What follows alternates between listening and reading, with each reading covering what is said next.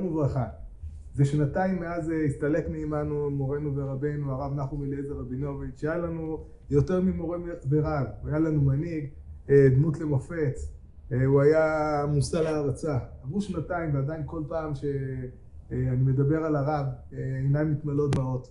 לעומת זאת, כאשר אני מדבר על תורתו של הרב, העולם הוא שונה לחלוטין. הוא מתמלא שמחה ומרגיש כמו משב רוח מרענן. הדברים כל כך בהירים, נהירים, כל כך מוסברים ויסודיים, שזה באמת כל פעם שהם מתעסקים בתורה של הרב, זה ממלא שמחה עצומה. קשה להבין את פסיקתו של הרב, את דרכו ופרשנותו לדברים, בלי להכיר את הספר מסילות בלבבם.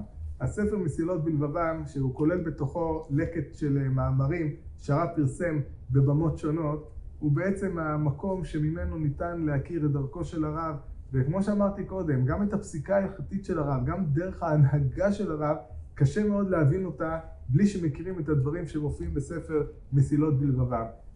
במלאת שנתיים ימים לפטירתו של הרב, חשבנו שהדרך הטובה ביותר כדי לזכור אותו זה דברי מזיכרונם, על ידי עיסוק בדברים שהרב כתב, ולכן אנחנו נעסוק בסדרה הזו, נעסוק בדברים שהרב כתב במסילות בלבבם, נתמקד למעשה בשני מאמרים שהרב כתב אותם, ובמאמרים האלה ננסה לנתח, א', להביא את דברי הרב, לנתח מה המקור שלהם, מה השורש שלהם, ומה המשמעויות של הדברים האלה, מעט בהרחבה מעבר למה שהרב כתב, אבל בבסיס הדברים אנחנו רוצים להראות את מה שהרב כתב ואיך שהרב תפס את הדברים הללו. המאמר הראשון שאנחנו נעסוק בו זה מאמר אמונת חכמים מהי.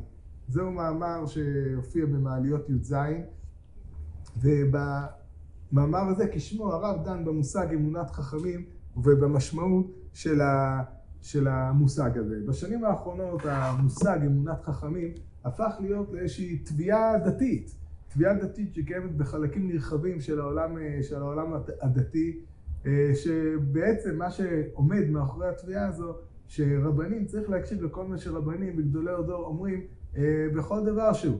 בקהילות חסידיות מאז ומעולם הדבר הזה היה קיים, עם השנים הדבר הלך והתפשט גם כן בחברות נוספות, וזה הפך להיות לאיזה עניין שמה שאומרים הרבנים, גדולי הדור, זה מה שצריך, על פי הדברים האלה צריך ללכת, לא לסור מהדברים האלה ימין ושמאל, וזה לא משנה מענייני כלכלה, מוסר, מוסר עוד אפשר להבין, זה כבר בתחום ענייננו, אבל כלכלה, פוליטיקה ודברים אחרים. ובעצם הדבר הזה נתלה סביב המושג של אמונת חכמים, ואנחנו נשתדל לברר, על פי דברי הרב, מה משמעות המושג אמונת חכמים, והאם אכן צריך ללכת ולשמוע, האם קיימת מחויבות כזו לשמיעה בכל דבר ועניין למה שאומרים רבנים וגדולי דור. מדובר בשאלות כבודות ונוקבות, והפכו להיות לעניין מאוד מרכזי היום בהוויה הדתית של החברות הדתיות השונות. האמת היא שנתחיל דווקא מסעיף ב' של המאמר, כי סעיף ב' של המאמר בעיניי זהו בעצם המקור המחשבתי, הרקע המשמעותי ביותר, שעל פי מתבררים כל הדברים כולם. ישנם שני, שתי דמויות שקיימות בתוך עולם ההנהגה היהודי, יש יותר משתיים, אבל יש חכם ונביא. חכם ונביא במספר מקומות הגמרא גם באה להבחין בין החכם ובין הנביא, ומשווה ביניהם מה שעשתה החוכמה, מה שעשתה הנבואה, וגדולה הנבואה, החוכמה מן הנבואה, ועוד כל מיני אמרות מהמקום הזה. השאלה הגדולה היא מה בעצם ההבדל שקיים בין חכם ובין נביא. הרמב"ם בפירוש המשנה, בהקדמה של הרמב"ם לפירוש המשנה, יש עיסוק מאוד נרחב במשמעות של הנבואה ובכוחה של הנבואה. הדבר הזה הוא מאוד מאוד מעניין. למה הרמב"ם בחר להתעסק בתחילת פירוש המשנה דווקא בנבואה?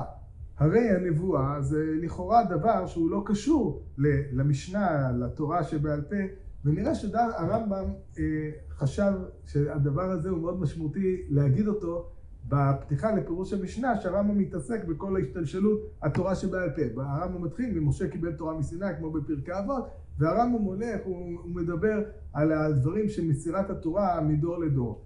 שרשרת אחת מתוך מסירת התורה זה הנביאים. משה קיבל תורה מסיני ומסרה ליהושע ויהושע לנביאים. ונביאים לזקנים. נביאים הם חלק משרשרת הקבלה.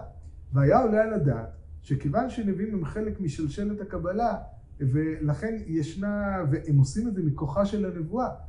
לכן הרמב"ם, בהקדמה לפירוש המשנה, הרמב"ם מדבר בעצם על הנבואה, ומה ההבדל בין החכם ובין הנביא. כשאנחנו מסתכלים על חובת השמיעה לנביא, חובת השמיעה לנביא נעוצה בציווי אליו תשמעון. פירושו של דבר, הנביא צריך להראות לנו שהוא נביא. ישנה דרך שבה באמצעותה אנחנו יודעים שנביא הוא נביא. מהרגע שאנחנו יודעים שנביא הוא נביא, ליתר דיוק בחזקת נביא, מכאן ואילך כל מה שאומר לנו הנביא לעשות, כי כך ציווה אותו השם לעשות, הדברים האלה הם חובה, עלי, חובה עלינו לשמוע על הדברים האלה, ויש מי שלא שומע לדברים האלה, הוא בעצם, אה, הנביא אמר לחלל שבת, אם לא חיללת שבת, יכול להיות שהיית צדיק גדול ועצוב וכל ימיך נהגת בקדושה וטהרה ולא שמעת לדברי הנביא שאמר לחלל שבת, ובעצם אתה עברת על התורה כולה. החובה לשמיעה לדברי הנביא היא חובה מוחלטת, אבל היא נעוצה בעובדה שהוא נביא. פירושו של דבר, מהרגע שהנביא הוכיח לנו שהוא נביא, מהרגע הזה חל עלינו חובת שמיעה, והדבר הזה לא תלוי בהבנה שלנו לדברי הנביא, לא תלוי במי הוא הנביא וכמה הוא גדול ואיך אנחנו מתייחסים אליו. מהרגע שהנביא הוכיח את עצמו כנביא, חלה חובת שמיעה שהיא נעוצה כאמור באותו נביא. החכם, זה כבר סיפור שונה לחלוטין. כשאנחנו באים לדבר על החכם, מה מבחין בין, החכם, בין חכם לבין נביא? החכם הוא צריך לתת לנו הסבר לדבריו. אנחנו צריכים לשמוע את הדברים שניתנים, אה, שאומר לנו החכם. בניגוד לנביא, שלנביא יש איזושהי שליחות שהוא מצטווה, הוא בעצם השופר של הקדוש ברוך הוא להעביר לנו את השליחות הזאת, מה אנחנו צריכים לעשות. החכם הוא ניצבת לפניו התורה, ניצב לפניו העולם, הוא בעצם מפרש את הדברים, מסביר את הדברים, והדברים האלה נעשים מכוח החוכמה, והחוכמה פירושו של דבר, דבר שהוא מובן, מושכל ומוסבר. והדבר הזה הוא ההבדל הגדול שקיים בין החכם לבין הנביא. לחכם אנחנו לא צריכים לשמוע כי הוא חכם, אנחנו צריכים לשמוע על הדברים שהוא מדבר. אם הוא אומר דברי חוכמה, אנחנו צריכים לשמוע אותם. ומכאן כמובן שהחכם צריך להסביר את דבריו, ואנחנו יכולים, כיוון שהחכם מסביר את דבריו, אנחנו יכולים גם לבחון את הדברים שלו, אנחנו יכולים גם לבקר את הדברים שלו, קצת אפשר לדמות את זה לעולם המדעי. בעולם המדעי, מהי תיאוריה? תיאוריה זה דבר שאני יכול לבוא ולנסות תיאוריה, ניסוי מדעי מוכח, זה ניסוי שאני יכול לחזור עליו ולחזור עליו ולבחון אותו. מדען לא אומר לנו סתם נוסחה, הנוסחה הזאת יש מאחורי איזשהו היגיון מסוים, והדבר הזה הוא גם נמדד ונבדק. הדבר הזה, זה כוחו של החכם, וגם בדברים אחרים. החכם אומר לנו דברים, הדברים האלה הם דברים מוסברים, ואנחנו צריכים להתייחס לדברים של החכם. ההנגדה לנביא מאוד ברורה, לנביא צריך להקשיב כי הוא נביא, לחכם צריך להקשיב לא כי הוא חכם, אנחנו צריכים להקשיב לדברי החוכמה שהוא אומר. גם אם יהיה אדם טיפש שיאמר דברי חוכמה, והדברים האלה יהיו מוסברים והגיוניים ומוכחים, תלוי באיזה מישורים אנחנו מדברים, באיזה עניין בדיוק, אנחנו נצטרך לשמוע על הדברים האלה. חובת השמיעה היא לא לחכם, אלא על החוכמה שאומר לנו אה, החכם. הקדוש ברוך הוא, גם בעולם התורה זה ככה, הקדוש ברוך הוא נתן את התורה, הקדוש ברוך הוא שהוא נותן את התורה, הוא מפקיע אותה מהנבואה. אדם שיבוא עכשיו נביא ויגיד שהקדוש ברוך הוא אמר לו שכך וכך ההלכה, אנחנו, זה לא יכול להיות, זה לא נבואה, בוודאי לשיטת הרמב"ם. אין, אין כוח לנבואה בעולם ההלכה, בעולם החוכמה, זה בכלל לא כוחה של הנבואה. הקדוש ברוך הוא נתן את התורה לעם ישראל, הקדוש ברוך הוא נתן את התורה, ומכאן ואילך חכמי התורה יש להם את האחריות, את הכוח, את היכולת לפרש את התורה, לדרוש את התורה, והדברים האלה צריכים להיות דברים שהם באמצעות כללים מסוימים, אבל דברים מוסברים אה, ומובנים. ולכן אנחנו צריכים להתייחס לדברי החוכמה, וזהו ההבדל המהותי שקיים בין חכם לבין נביא. החכם בעצם דבריו נעוצים בתוכן הדברים והחוכמה שעומדת מאחוריהם, בעוד שהנביא, שהוא מדבר איתנו על דברים, זה נעוץ בגדולתו של הנביא, ואני צריך לשמוע עליו רק מתוקף היותו אה, נביא. אולי נקרא מעט מדבריו, אה, מדבריו של הרב, שאומר את הדברים, מתוך המאמר. שונה מעמדו של החכם, שאף על פי שגם לגביו נצטווינו בכבוד ויראה, אין זאת אלא מפני חוכמתו בתורה, וחוכמה זו ניתנת להישקל במאזני השכל הישר. שלא כנביא, חייב החכם, הדגשה במקום, חייב החכם ליתן טעם לדבריו. לפיכך גם בהיות בית דין הגדול על מכונו, כאשר כלשון הרמב"ם הם עיקר תורה שבעל פה והם עמוד ההוראה ומהם חוק ומשפט יוצא לכל ישראל, הכרעותיהם נעשו אחרי דיון בטעמי הדבר. אם הסכימו כולם לסברה אחת הרי הסכימו, ואם כדרכם של בני אדם נחלקו בסברותיהם ובהנמקתם, עמדו למניין ופסקו על פי הרוב. אם כן, אז זהו עניין החוכמה וההבחנה בינה לבין הנבואה. ומכאן אנחנו עוברים לדון על המושג אמונת חכמים. המושג אמונת חכמים, בתוכו לכאורה נעוץ איזשהו פרדוקס מסוים. אמונת חכמים. מה עניינה של אמונה? לכאורה עניינה של אמונה זה קבלת הדברים גם ללא הבנה, גם ללא בירור של הדברים. אתה מאמין בדברים. ואמרנו שכל העניין של חכמים, של חוכמה, זה בדיוק עניין הפוך. אתה לא מאמין לדבריהם כי הם חכמים. אתה בעצם צריך לבחון את דבריהם, אתה צריך לברר את דבריהם, ולכן צריך להבין מה, הוא, מה בעצם נעוץ בתוך המושג הזה אמונת חכמים. המקור של המושג אמונת חכמים הוא בברייתא המכונה פרק עניין תורה, או פרק שישי של מסכת אבות, הברייתא שמתחילה בשנו חכמים בלשון המשנה. כידוע, מסכת אבות היא כוללת בתוכה חמישה פרקים, ואחרי זה כנראה בגלל הרצון למלא את כל השבתות בין פסח לשבועות שנהגו להגיד בהם פרקי אבות, הוסיפו עוד פרק נוסף מברייתא מאוחרת יותר, שגם מתחילה בשנו חכמים בלשון המשנה, ברוך שברך רביהם בתורתם. אם כן, השנו חכמים בלשון המשנה, הברייתא הזאת נקראת קניין תורה, כי היא בתחילתה היא מדברת בעצם על הדרכים לקניין התורה. ושם הברייתא מביאה לנו 48 דברים שבהם אה, התורה נקנית. ובתוך הדברים האלה שבהם התורה נקנית, בתוך ה-48 דברים, שם זה מובא בתוך הקשר של מספר דברים נוספים. גדולה תורה יותר מן כהונה ומן המלכות, שהמלכות נקנית ב-30 מעלות והכהונה ב-24 והתורה נקנית ב-48 דברים.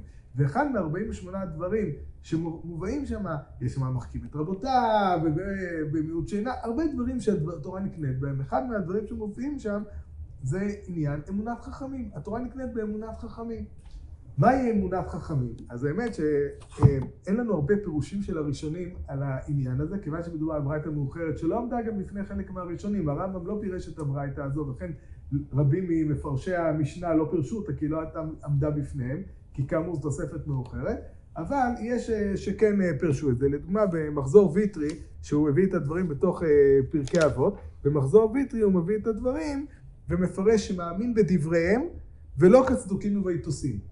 זה נראה בדבריו של רב שמחה מוויטרי, אה, תלמידו של רש"י, שהכוונה היא למשה קיבל תורה מסיני ומסרה ליהושע. האמונה שדברי חכמים הם בעצם דברים שמסורים בידינו, הם חלק משרשרת, משרשרת המסירה בעם ישראל, זה בעצם העניין של אה, אמונת חכמים.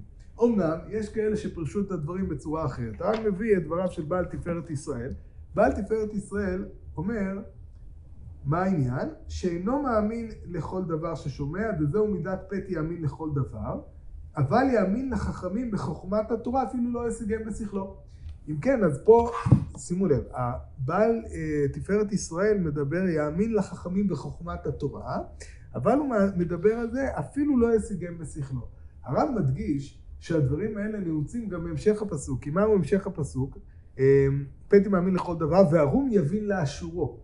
פירושו של דבר שהתביעה שעומדת בפנינו, עומדת בפנינו תביעה להבין את דברי החכמים.